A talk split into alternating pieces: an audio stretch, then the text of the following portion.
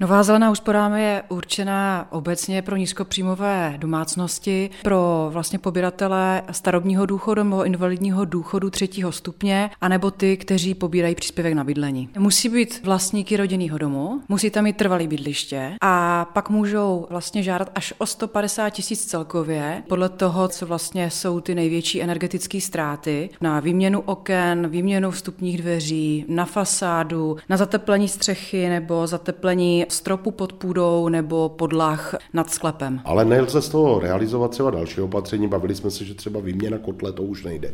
Nejde, jenom tady tyhle uvedené opatření. Přesně tyhle skupiny lidí většinou mají problém s nějakým vyplňováním papíru. Je to složité? Je to zdánlivě jednodušší. Největší úskalí je v tom, že všechno se podává elektronicky. To znamená, že vlastně se musí primárně ověřit identita občana, aby se vůbec přihlásil do dotačního systému. A tohle je pro tu cílovou skupinu asi největší úskalí, s kterou se snažíme vlastně žadatelům pomáhat. Důvod, proč já jsem tady, tak je to, že vy jako místní akční skupiny jste vlastně takovým administrátorem tady tohoto. Pojďme možná obecně, kde místní akční skupiny najdou ti žadatelé a co vy za ně všechno vyřídíte. Administrací jsou pověřeny místní akční skupiny plus ještě eh, konzultační střediska EKIS, což jsou energetičtí poradci. My máme vlastně pokrytu celou republiku, najdete nás asi nejlíp na webu, je nějaká národní síť místních akčních skupin a my vlastně provázíme žadatele od začátku až do konce. On nás kontaktuje, eh, my vlastně musíme přijet na nějakou návštěvu, kde všechno nafotíme, probereme, pak zpracujeme nějaký posudek na ty opatření, které chce žadatel realizovat na tom domečku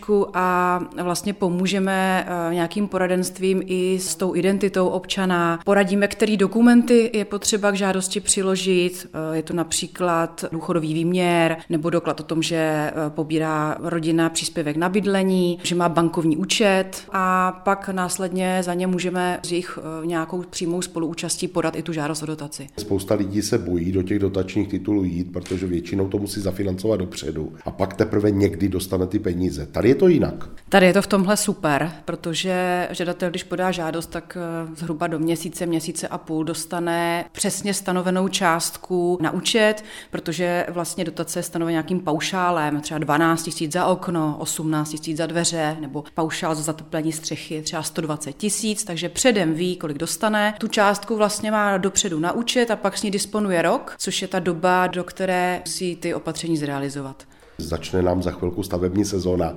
Tak eh, jak dlouho to zhruba trvá vyřízení takového běžného případu? To je poměrně rychlá věc, tam je to spíš o tom našem čase, protože žadatelů je poměrně dost. Takže si naplánovat tu cestu, což vždycky se snažíme zhruba do týdne od nějakého toho prvního telefonátu třeba. A pak máme týden, dva týdny na tu administraci, společně žádost podáme, měsíce administruje, pak už má nějaké rozhodnutí ze státního fondu životního prostředí a pak běží ten rok,